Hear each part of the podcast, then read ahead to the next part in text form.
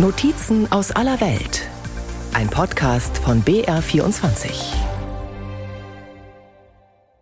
Mein Lieblingsobjekt ist eine Kette von den Admiralitätsinseln. Und zwar sind wie Perlen auf einer Kette aufgereiht Käferflügeldecken, grün schillernd. Die sind so fingernagelgroß, die Flügeldecken einzeln und es ist einen guten Meter lang das Stück. Die wurden tatsächlich als Schmuck, aber auch als Währung genutzt. Es gibt sie auch noch mit den Käferbeinchen. Eine unglaubliche Arbeit und es ist absolut faszinierend. Die Kette aus Käferflügeldecken und die Tatanua-Masken sind die Highlights in der Obergünzburger Südseesammlung und die Lieblingsstücke von Museumsleiterin Martina Kleinert. 2009 wurde ein modernes neues Museumshaus für die rund 1500 Objekte eröffnet. Ganz typische Schnitzereien sind diese sogenannten Tatanur-Masken, die im Kontext der Malangan-Rituale getragen werden. Das Auffällige ist an den Masken, sie haben ein ganz symmetrisch geschnitztes, bemaltes Gesicht, haben eine Kopfhaube, einen Überbau, wie ein Irokesenscheitel aus Kokosnussfasern. Und die linke und die rechte Kopfhälfte sind komplett unterschiedlich gestaltet. Wir finden Spiralmuster auf beiden Seiten typischerweise. Ozeanien im Allgäu. Ein Kuriosum, das einem Südseepionier zu verdanken ist, der einst als Hütebub seine Füße im Bachlauf der Günz gekühlt hat. Und dabei vermutlich nicht auf die Idee gekommen wäre, später einmal melanesische Inselwelten im Pazifik zu erkunden und als Schiffskapitän den Atlantik zu überqueren.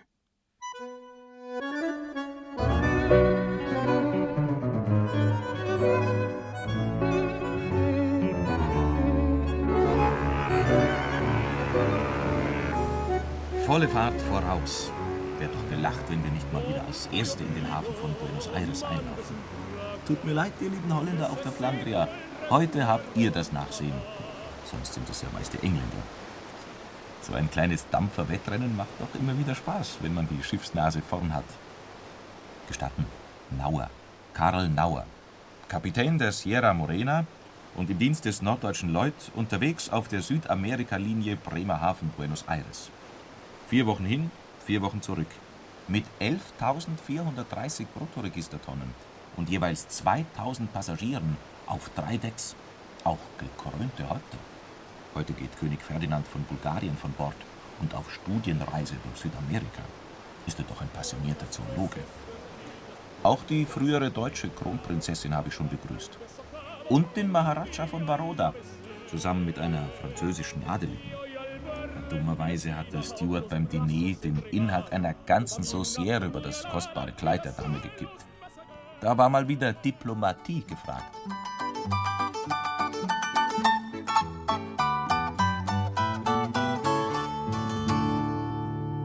Er fällt sofort auf, wenn er durch den kleinen Marktflecken Obergünzburg spaziert. Der stattliche Mann im schweren Stoffmantel ist eine Respektsperson. Ehrenbürger dazu. 1953 kehrt Karl Nauer das erste Mal nach Ende des Zweiten Weltkriegs in seinen Heimatort zurück.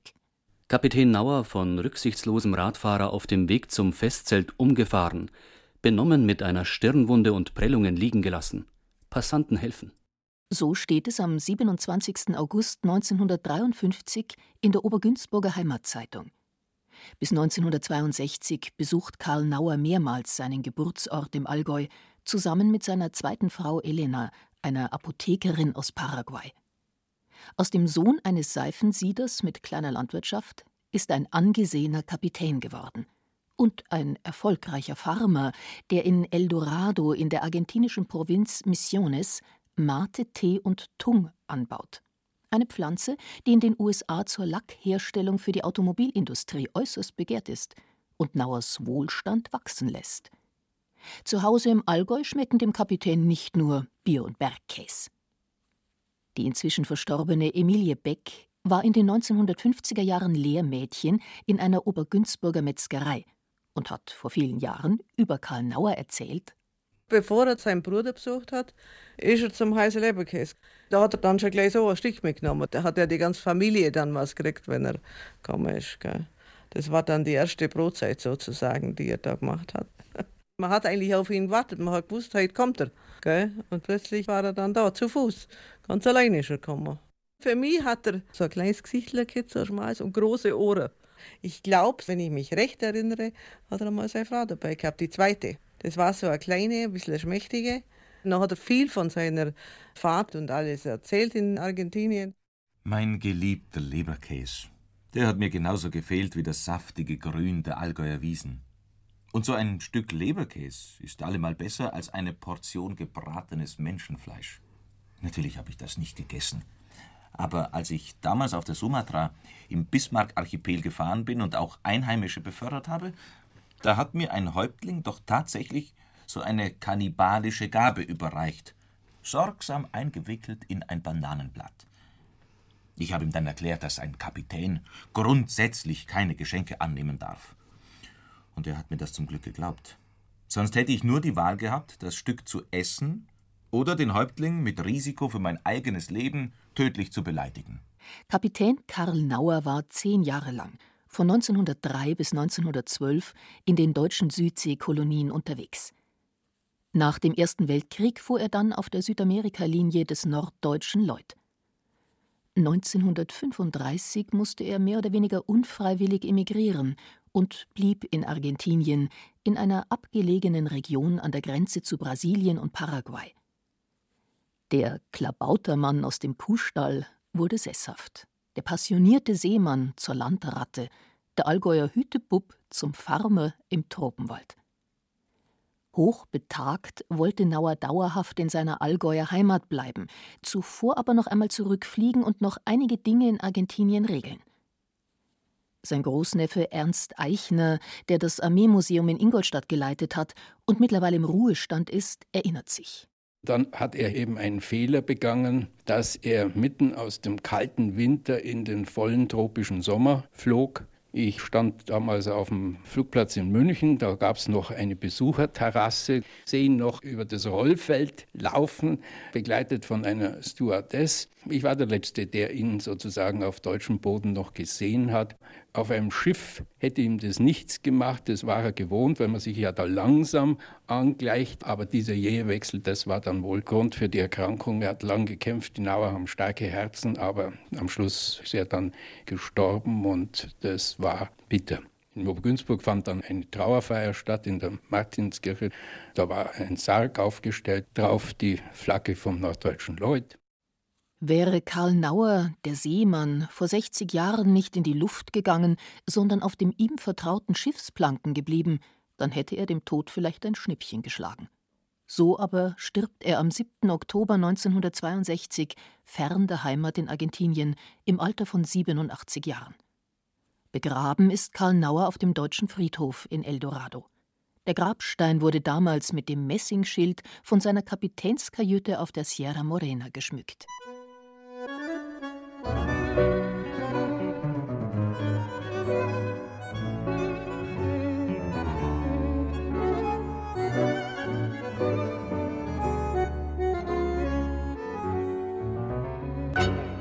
Alles angefangen hat. Schuld ist meine Tante, Tante Hildegard. Sie hat meine Eltern, mich und meine beiden Geschwister zu einem Familienausflug nach Lindau an den Bodensee eingeladen. Ich war damals zehn Jahre alt und das Schwäbische Meer für mich ein, ein Weltmeer. Und dann sah ich ihn, den königlich bayerischen Kapitän in seiner blauen Uniform mit Goldknöpfen, auf der Brücke des schneeweißen Bodensee-Raddampfers. Von nun an stand fest, ich werde Seemann und nicht Priester, wie meine fromme Mutter wünschte. Und wenn sich ein Allgäuer Dickschädel mal etwas in den Kopf gesetzt hat, 1874 kommt Karl Nauer in Obergünzburg zur Welt, am 27. November und im gleichen Jahr wie Hugo von Hoffmannsthal und Winston Churchill. Großbritannien besetzt die Fidschi-Inseln. Wagner komponiert die Götterdämmerung. Berlin erhält das erste städtische Krankenhaus und das Deutsche Reich das Pockenschutz'impfgesetz. 1874. Während in den nächsten Jahren die großen europäischen Mächte ihren Blick immer stärker auf weit entfernte Kolonien richten, hat Karl Nauer ein Auge auf die Rindviecher seiner Eltern und Nachbarn. Nach dem Besuch der Grundschule in Neuburg an der Donau wechselt er auf das Gymnasium in Kempten, verlässt es jedoch nach der sechsten Klasse. Mit 16 meldet er sich zur Kaiserlichen Marine in Kiel, hat den Drill aber bald satt und heuert in Hamburg an. Als Schiffsjunge auf der dänischen Brick Anna Matthias. Mein Gott, war ich naiv. Schiffsjunge auf einem Segelschiff, wohl eher Prügelknabe. Die Lehrzeit war grausam. Die Verpflegung grottenschlecht, der Kapitän ein Leuteschinder und ich Tag und Nacht auf den Beinen. Neptun erhielt von mir ausgiebig Opfergaben: Graupen, Erbsen, Bohnen, Stockfisch und Schiffszwieback. Nicht einmal gefragt hatte ich, wohin die Reise geht. Zur Äquatortaufe wurde ich mit einer Mischung aus Schweine- und Hühnermist und Teer eingerieben. Dann nahm die Brick Kurs auf das berüchtigte Kap Horn. Nach 153 Tagen kamen wir im stillen Ozean und im Hafen von Papete auf Tahiti an.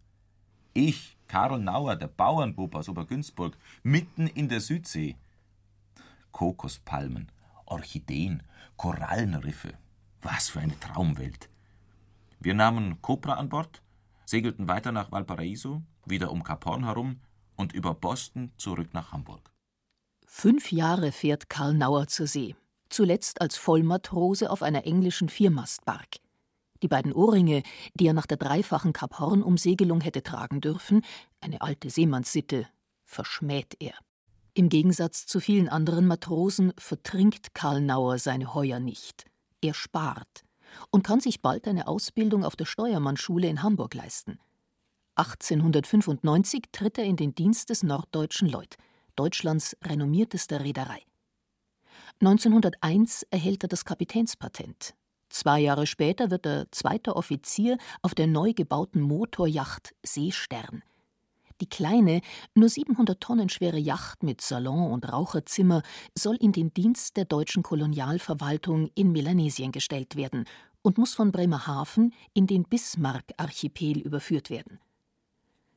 Nach einer stürmischen Passage im Nordwestmonsun erreicht die luxuriöse Nussschale den Hafen von Matupi, Herbertshöhe.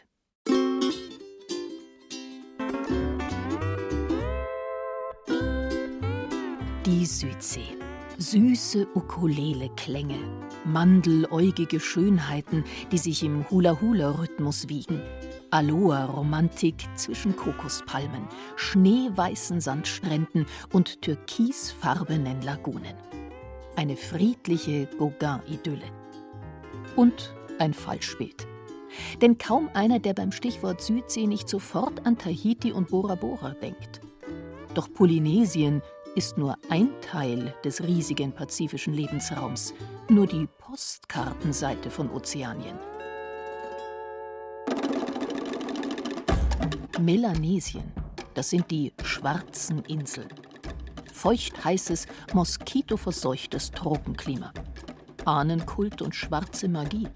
Kopfjagd und Kannibalismus gehören zur traditionellen Lebensweise, erklärt die Ozeanien-Expertin Michaela Appel.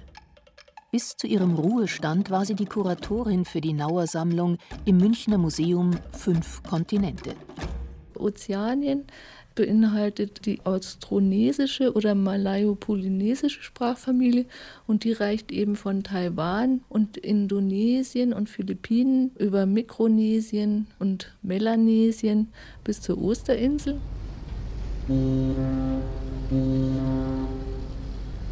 Drei Jahre lang fuhr ich auf der Seestern, dem Gouverneursdampfer, quer durch Deutsch-Neuguinea, lernte Land und Leute kennen, viele Inseln und Atolle.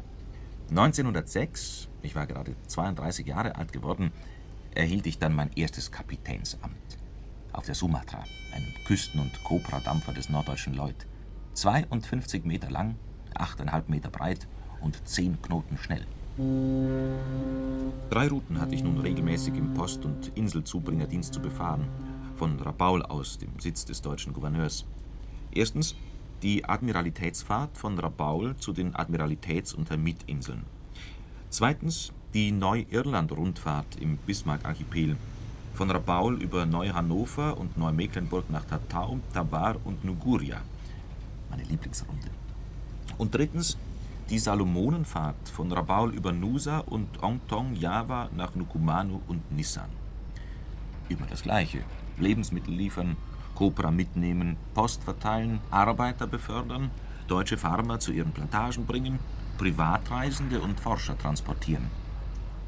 1884 hatte das Deutsche Reich nicht nur Südwestafrika, Kamerun und Togo zu deutschen Schutzgebieten, also Kolonien erklärt, sondern auch die Nordostküste von Papua-Neuguinea, die Inseln des Bismarck-Archipels und die nördlichen Salomonen mit den Inseln Buga und Bougainville. Auch der norddeutsche Lloyd wird aktiv und baut im Zuge der kolonialen Expansion die Australien- und Ostasienlinie aus. Ab 1885 gibt es im Vierwochentakt eine staatlich geförderte Reichspostdampferlinie von Bremerhaven über Singapur und Neuguinea nach Sydney sowie einen Liniendienst zu den deutschen Kolonien in der Südsee. Die Dampfer Prinz Waldemar und Prinz Sigismund laufen auch Rabaul auf Neubritannien an und zählen zu den Spitzenschiffen in Ozeanien. Mit diesen Dampfern konnte meine Sumatra natürlich nicht konkurrieren. Aber sie war mein Reich und wir hatten das Frachtmonopol für die Plantagen. Im Bug waren die Mannschaftsquartiere, im Heck die Passagiere, getrennt nach Europäern und Einheimischen. Kein großer Komfort, häufige Fahrplanänderungen und Verspätungen. An Bord wurde auch kräftig gezecht. Und es gab viel Streit. Deutsch-Neuguinea gilt als Säuferkolonie. 1912 beträgt der jährliche Bierverbrauch pro Kopf 246 Liter. Die deutschen Reichsgebiete in Melanesien sind typisch maritime Kolonien. Alle Plantagen, Handels- und Missionsstationen liegen in Küstennähe. Das Landesinnere ist kaum erschlossen. Hohe Berge und undurchdringliche Tropenwälder und Mangrovensümpfe bilden eine natürliche Barriere. Zu den indigenen Stämmen in Nauers Radius gehören die Beining und die Sulka. 1903 beginnt der Allgäuer Kapitän ethnographische Objekte zu sammeln, aus privatem Interesse, aber auch im Auftrag verschiedener Museen. Es ist die große Ära der Völkerkunde der Anthropologie und Ethnologie. Schon 1873 wird in Berlin das erste eigenständige Völkerkundemuseum gegründet. Es folgen Wien, Dresden, Leipzig, Hamburg und München. Die Wissenschaft interessiert sich für die exotischen Kulturen in den Kolonien. Augustin Krämer, Direktor des Lindenmuseums in Stuttgart, kritisiert. Die ethnologische Sammelwut hat sich epidemisch in unseren Südseekolonien ausgebreitet und vom Gouverneur bis zum Koprahändler raffen alle, was zu ergattern ist, zusammen. Die Konkurrenz unter den deutschen Völkerkundemuseen ist groß und gepaart mit kolonialer Arroganz und europäischem Imperialismus. Jedes Museum begehrt die besten und schönsten Objekte und verpflichtet Kolonialbeamte und Missionare, Händler und Farmer zum Sammeln. Als Kapitän ist Karl Nauer der ideale Mann vor Ort. Auf seinen Rundfahrten mit der Sumatra kommt er regelmäßig in Kontakt mit der indigenen Bevölkerung und ist als Handelspartner respektiert. Davon profitiert auch das damalige Münchner Völkerkundemuseum. Es besitzt rund 1200 Objekte aus Nauers Hand. Darunter eine riesige Schirmmaske, ein einzigartiges Objekt, sagt die ehemalige Kuratorin Michaela Appel. Die stammt aus Neubritannien. Das ist auch eine Insel im Bismarck-Archipel. Und es handelt sich um einen Schirm aus Lianenmark, der bemalt ist in leuchtenden Farben eigentlich, rot und grün und weiß und schwarz, ein bisschen blau. Diese Masken wurden nur für eine bestimmte Zeremonie hergestellt, zur Initiation von jungen Männern. Und dann verkörperte so eine Maske einen Geist, der aus dem Urwald kam. Unten dran war noch ein Blättermantel bis unten hin. Und die typischen Farben in Ozeanien sind ja rot und schwarz und weiß und gelegentlich gelb. Und es sind natürlich Naturfarben, also Ruß und Kalk und eisenhaltige Erde meist. Aber hier sind eben auch andere Farben, nämlich ein ganz leuchtendes Rot. Und das ist ganz typisch für diese Sulka-Leute, die missioniert wurden von Missionaren aus der Hiltrupper Mission. Und diese Mission ist gelegen neben dem BASF-Werk. Und dann haben die sehr schnell diese BASF-Farben bekommen und auch verwendet.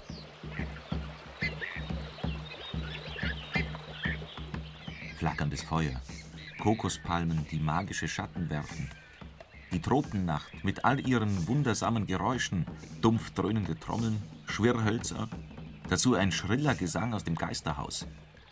Plötzlich tauchen sie auf, meterhohe Masken. Sie kommen aus dem Dunkel des Urwalds, bewegen sich auf uns zu. Immer wilder wird der Tanz der Männer. Todesangst, Chaos, ein exotischer Höllensabbat. Die bösen Geister und Dämonen müssen besänftigt werden. Nie werde ich dieses Maskentanzfest vergessen. Schöne, große Holzschnitzereien, Tanzmasken, Schmuck, systematische Reihen von Schilden, Keulen, Musikinstrumenten, Geflechte mit Ornamenten wären besonders wichtig. Im Einzelnen wäre zu achten auf Nasenflöten, Wurfbretter, Schwirrhölzer, gefiederte Pfeile, Blasrohre, Angelhaken, Aderlassapparate, alles, was irgendwie mit Pygmäen oder kleinwüchsigen Stämmen in Zusammenhang steht. So lautet der Sammelauftrag, den Lucius Schermann, der Direktor des Münchner Völkerkundemuseums, 1911 an Karl Nauer richtet. Besonders gefragt sind auch Malangan-Schnitzereien und Masken der Beining und Sulka. Sie spielen bei Initiationsriten und im Totenkult eine zentrale Rolle, erklärt die Ozeanien-Expertin Michaela Appel. Also das ist eine sogenannte Uli-Figur, aus dem nördlichen Neuirland. Die wurde beim Totenkult verwendet und er hat diese Figuren nicht selber gesammelt, sondern die stammen von einem Kolonialbeamten, Franz Bolominski. Von diesem Herrn hat er uns zwölf solche Figuren vermittelt. Und es war sicher was ganz Besonderes, die in dieser großen Anzahl zu bekommen. Und die wurden damals schon für 800 Mark gehandelt. Ein exquisites Schmuckstück ist auch der Halskragen aus den fingerdicken Stacheln des Dreikantgriffel-Seeigels. Doch Nauer sammelt nicht nur Schmuck und Kunstobjekte, sondern auch Alltags- und Gebrauchsgegenstände wie Speere, Fischernetze und vieles mehr. 1914 schenkt Nauer dem Münchner Völkerkundemuseum die begehrten Objekte und erhält dafür den Michaelsorden vierter Klasse mit der Krone. Ein cleverer Deal. Ordensgeil zu sein, war damals keine Schande.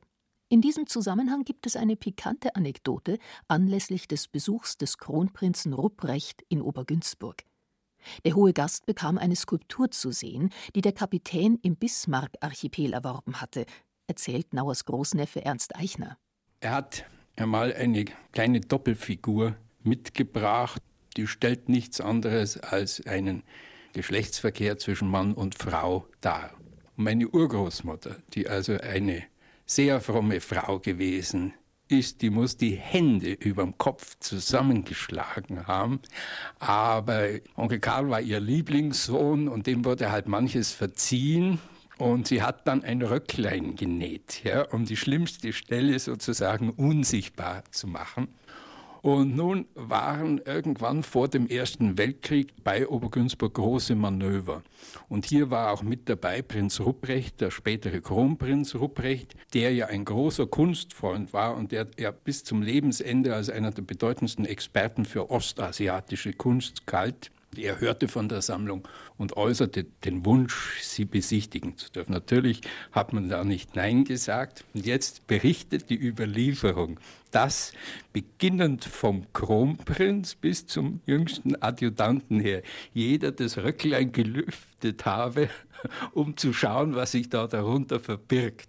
Woran man wieder lernen kann, dass es viel erotischer ist, sich zu verhüllen, als sich zu entblößen.